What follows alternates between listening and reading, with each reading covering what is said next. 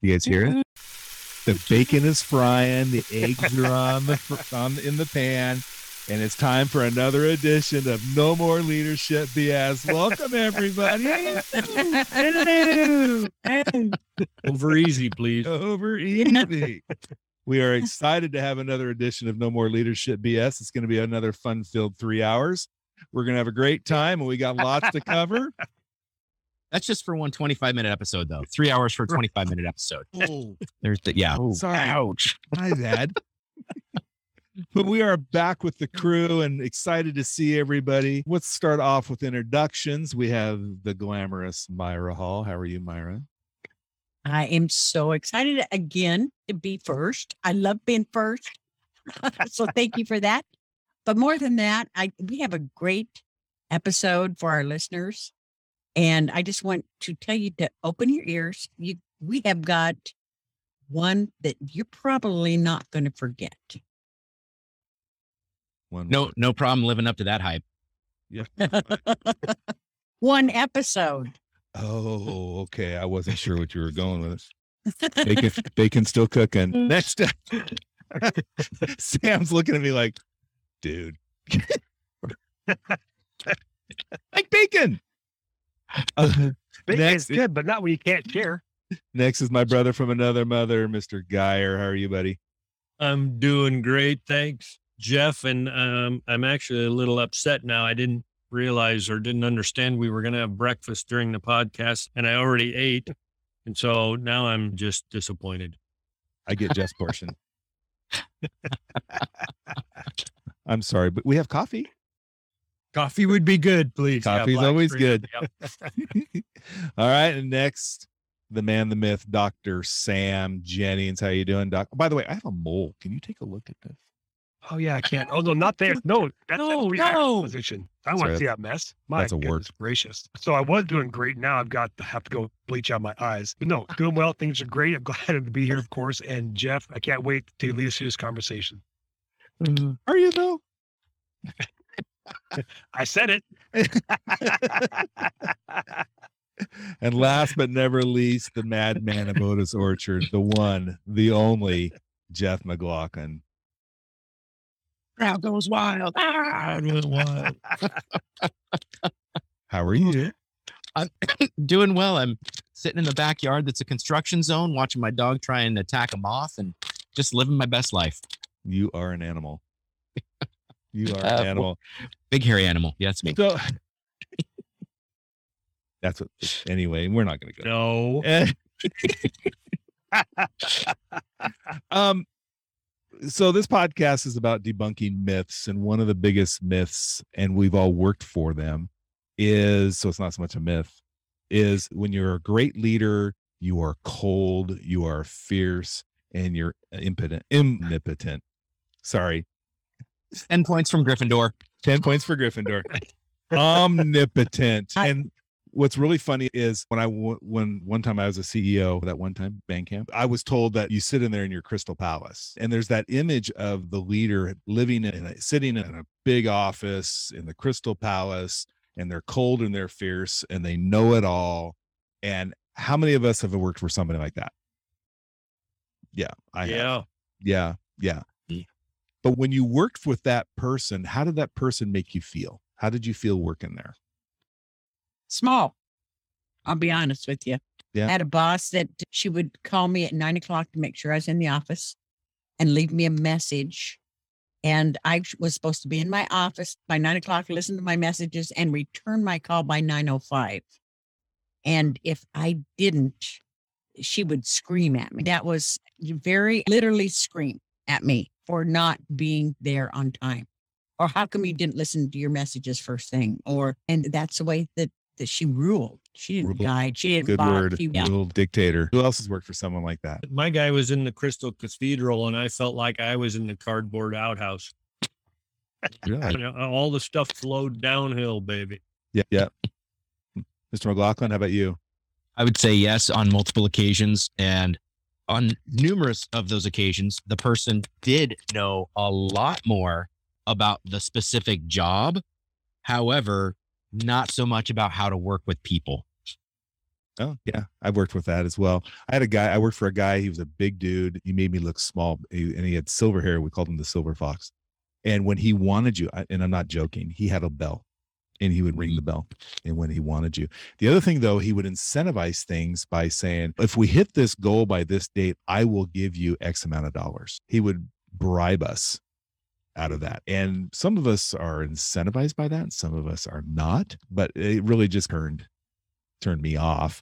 It was one of those when we work for people like that, how many times have we said, I'm uh, when I become a leader, I'm not doing that or I'm not going to be that way. And so when there's that image of the leader being fierce, cold, omnipotent, but in re- truth, reality, when you worked with someone who's cold, fierce, and omnipotent and you felt unempowered, when you started working for somebody who was a team builder, a relationship builder, who was a team guy and was a servant leader of sorts who would work amongst you and not and not above you, how did you feel? Thousand percent different. In what way? So my my it was a basketball coach that was my first real, I think, vision and glimpse into what it means to be a leader. Because I can tell you that eh, we got our asses handed to us every single time because we were playing up multiple years. So we were young, we were small, we didn't have the skill set yet. But he goes, You will, by the end, you will be far more competitive. You will be better because you're playing people that are better and your level of sportsmanship and everything, your skill set will all rise.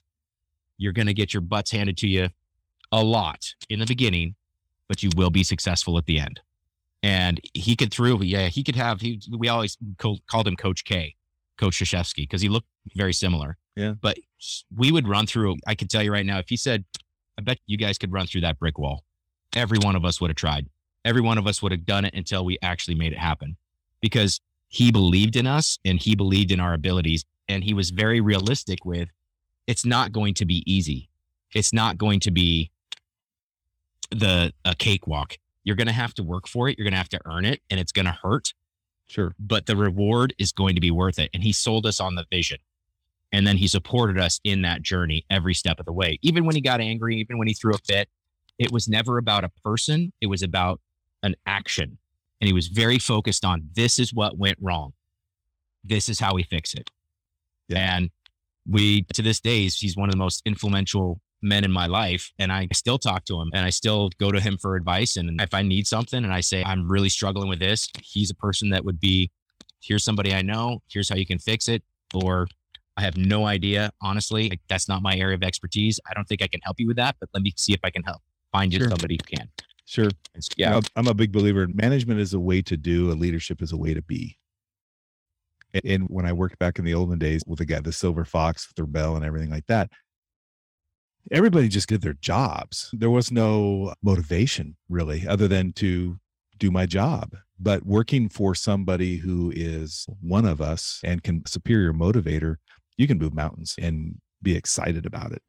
Sam, I know you come from the education background, but have you ever had cold, fierce, and omnipotent versus servant? Yeah, I've said before, I've been exceptionally fortunate to have had really strong direct supervisors, and that's that holds true. I've been in proximity of those folks and been involved, but not directly related. But to the point you were asking before, when somebody makes that transition, and listeners, if you are seated, if you're still right now, not if you're driving, look up and down and left and right all over. Get your eye muscles really stretched out so you don't pull eye muscle when you roll them. When I say I I was that helper. So I had a colleague who ended up working for me and would consistently ask me permission to leave if they had a medical issue or something by email.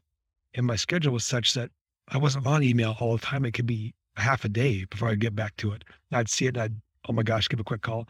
Yes, you can go home if you can't see because you're migraine. Please do. Okay, great. Thank you.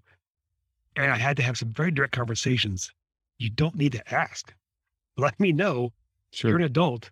We'll figure it out. And I hate to say these, this phrasing, but I'll do it because it gets to the point. Trying to help this individual reprogram that I wasn't going to berate them. I wasn't going to hold over their head if they left. I wasn't going to make them feel small for missing a deadline. It was a matter of work and we'll get there. We'll get it done. But it took, not exaggerating, years to get to the point where It was do what you have to do and let me know. But even then, it was still followed up with an apology later.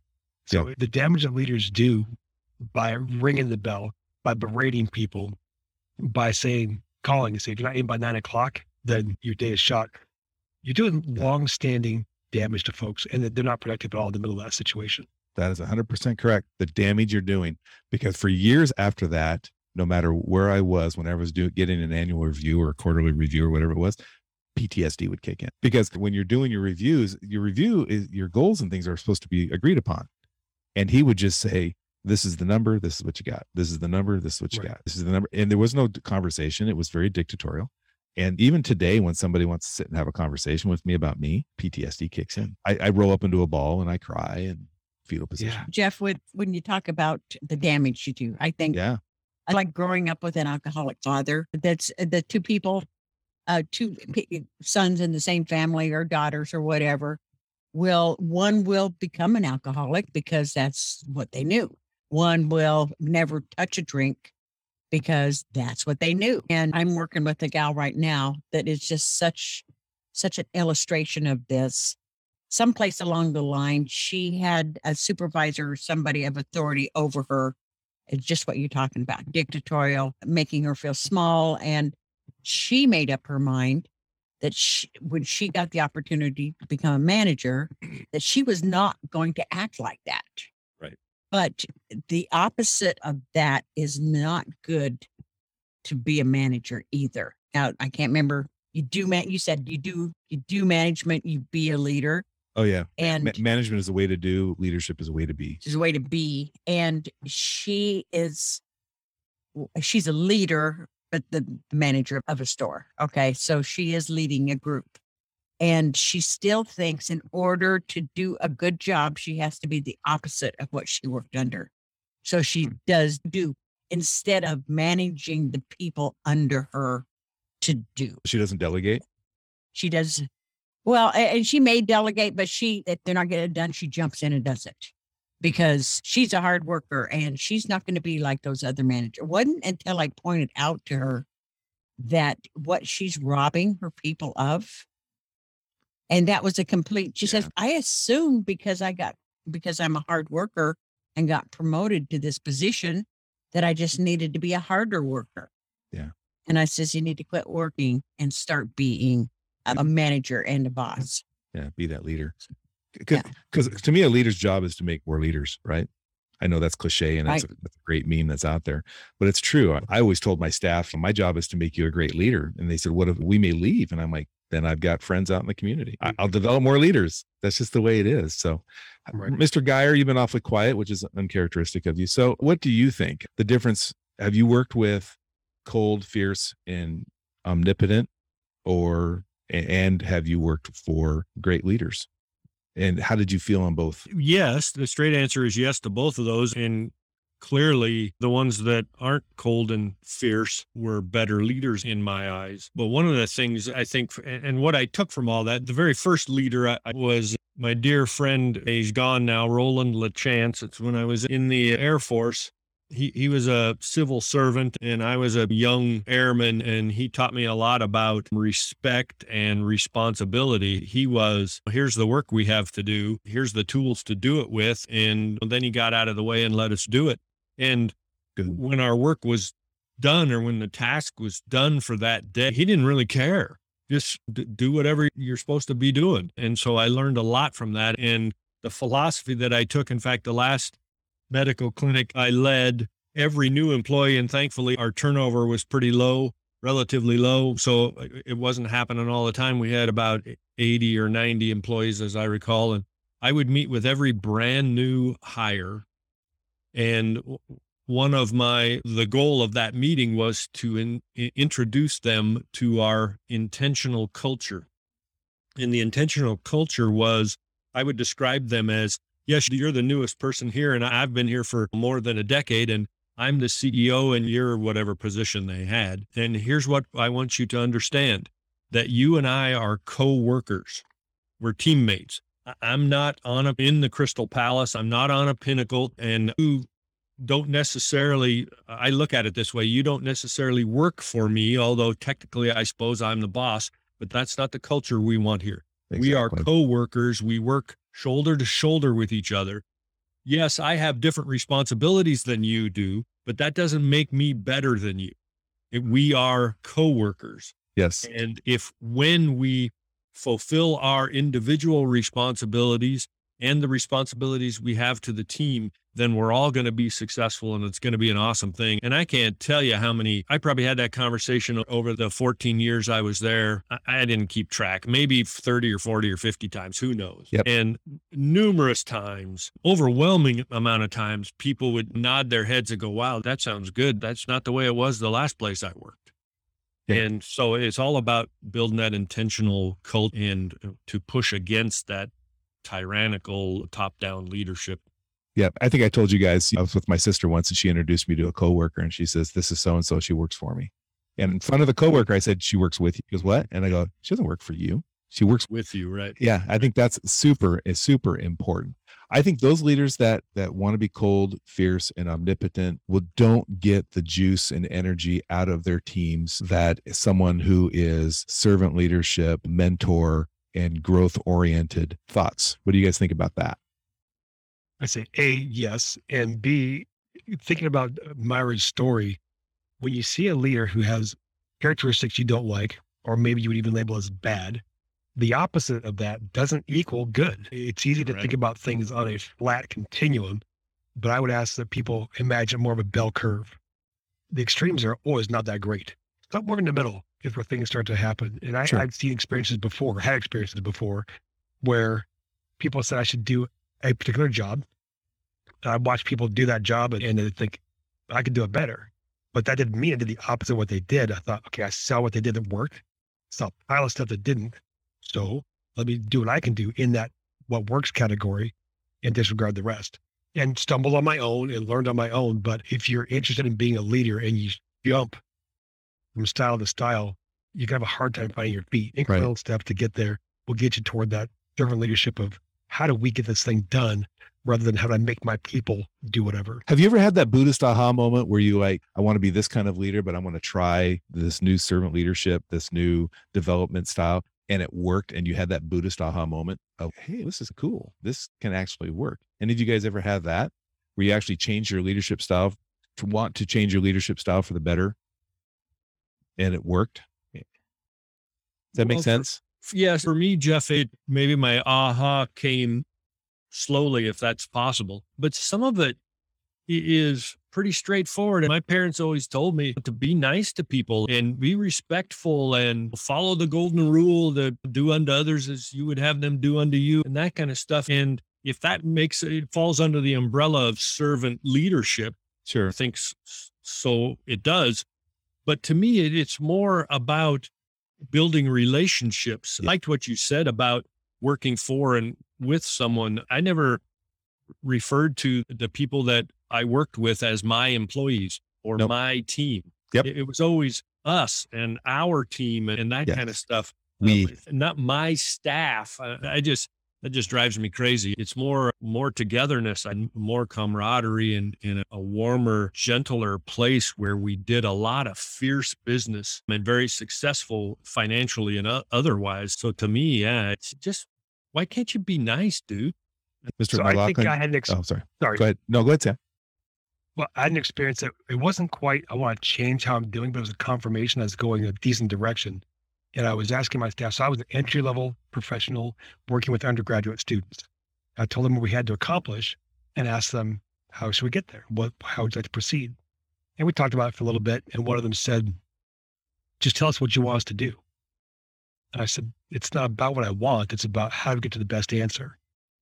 And some Love folks liked that. that, some folks didn't love it. But then it got to the next iteration was, and these positions were, again, a lot of turnover. It was normal. I was going to my next role. And my new staff, some were used to me and some were brand new to my work ethic. And told them I was leaving and so forth. And they were okay with it to a degree. But at one point, one of the staff members said, if we got a petition together and everybody signed it, would you stay? That's not quite how it works. I'd be super flattered, but please don't do that. A and B, I need to go into my professional experience and C, your next staff, your next supervisor, maybe more awesome. You may have an even better experience. So yeah, that's how it's Yeah. going to go. But I'm telling the story because my style seemed to work, and I had confirmation of that. So I didn't have to experiment with being the fist pounding, tantrum throwing white. you brought up the thing of some people yeah, my style some people liked it some people didn't when i was teaching when, when i created a training program and i brought the staff together a cross section of the staff i would talk about what we're going to be doing and inevitably in every class some someone would say that's above my pay grade and i would say but that's not that's not, that's the culture i was trying to create was that empowered culture and by the end of the 12 week training course they were the most vocal, best team oriented people ever. It's so it's a lot of unfortunately people are told, "Hey, we're going to be a team. We're going to be a team. We're going to be a team." But it's more of you need to you can talk the talk, but can you walk the walk? And it was a matter of proving walk the walk. And in your case, you did prove it, and everybody bought into it, or majority of the people bought into it, and you had a fan base. Mr. McLaughlin's been itching to say something, sir. I don't know. I just when when Geyer said, "Dude, be nice," was like, I'm I come from the world education and trying to get kids to be kind to each other, and so I early on I was like, I had a speaker friend and he did his keynote, and I said, "Dude, your keynote's dude, be nice." I came back and then like next year he had "Dude, be nice" shirts. Yeah. and then everybody would always ask me, "Are you the dude, be nice guy?" And I'm like, "No, I'm the Right. dude, be kind guy." Right. And they're like, wait, what's the difference? And I always say that there's a big difference between nice and kind, Yes. huge difference. And so I always said Right. kindness first. So kindness has the ability to say no, it has the ability to set boundaries, and it says, I'm not okay with this. You can be fine with that, and that's on you, but I have a boundary, and this is it. And it's kindness, nice can fall under kindness, but kindness rarely falls under nice. And so Hmm, it's it's a very uh, yeah it's a real interesting distinction there's a lot of sorry my dog's neighbor's dog's barking in the background she's not being kind she's being No, she's- Yeah, yeah, that's interesting you say that. That's interesting. I never thought of that. Yeah, because I've heard it also said that nice is something you do for yourself, and kind is what you do for others. And I Yeah. thought that that was very succinct way of putting it because nice isn't always telling the truth. Kind is uh, doing the best thing for other people Yeah. and, and for yourself yeah, and yeah for yourself. Yeah, yeah. Yeah, and i and that's one of those things is that sometimes nice can become a doormat it becomes Yes. the person that does It's weak- everything for everybody. it's a weakness. else It's a weakness. Yeah. it really is Yeah. and it's not and, and that's a whole that could be another episode in itself as well as like leadership absolutely. through yeah. kindness and it is it, i mean it does come with boundaries and it's not always easy to be kind it's easy to be nice it's easier to be nice it's not always easy to be kind And No, and I agree because I- I've had bosses say, you need to do it this way. And this employee is an X, Y, and Z. And my mentality was, you know what? Don't see that. And that's not the way I operate. Mm. And so it's another, I, I said it before, it's another hold my beer moment is mm. look, I'm going to prove that if you build team, you will exceed expectations. And I can't think of it. I'm not bragging. I'm just saying I can't think of a time when that didn't happen because one person's opinion of, I sorry, Gary, I'm going to use you as an example. Geyer is an SOB and he's this and he's this and he's this. And you- you can get that into your mind and have already have a pre pre preordained thought of what preconceived notion yeah preconceived notion of Yeah. what Geyer's going to be like. But in, the more I get to work with him in my style, I don't get that re I don't get that vibe from him, and I get much more production out of him by being team uh, a bridge builder than a than tearing down bridges. Yep. Interesting, interesting. I know we're getting close to wrapping this up, Myra. Yeah, yeah, Keep yeah, we're we being are. close. Yeah, we are very close. Actually, I think Yeah. over over close. I just want to throw Over close. over close. Yeah. That means I just- TikTok is getting farther Yeah. away. Whoa. Mind I know. blown. You, yeah, yeah. You know how I have this love affair with Dr. Covey, and he usually has something in there that is applicable to whatever we're talking about. And this time it is about synergy Yeah. because one plus one can equal one or it can equal five. Depends on how leaders ap- approach it and use the integers that they have. Yeah. Yeah, it's that Midwest math. if you look at one plus one is two, but you could also say it's also 10 minus eight. There's a thousand different ways. you Oh, I like look at it. that. Yeah, that's interesting too. In in my Mhm. say, how's that? Still two. It's still two, It's two. but you're taking stuff away. Mhm. Oh, oh, as Okay. opposed to multiplying or Yeah. multiplying your numbers. yeah. I was still in Synergy. It's one Yeah. of my personal favorites. Yeah. That's a good Yep. one.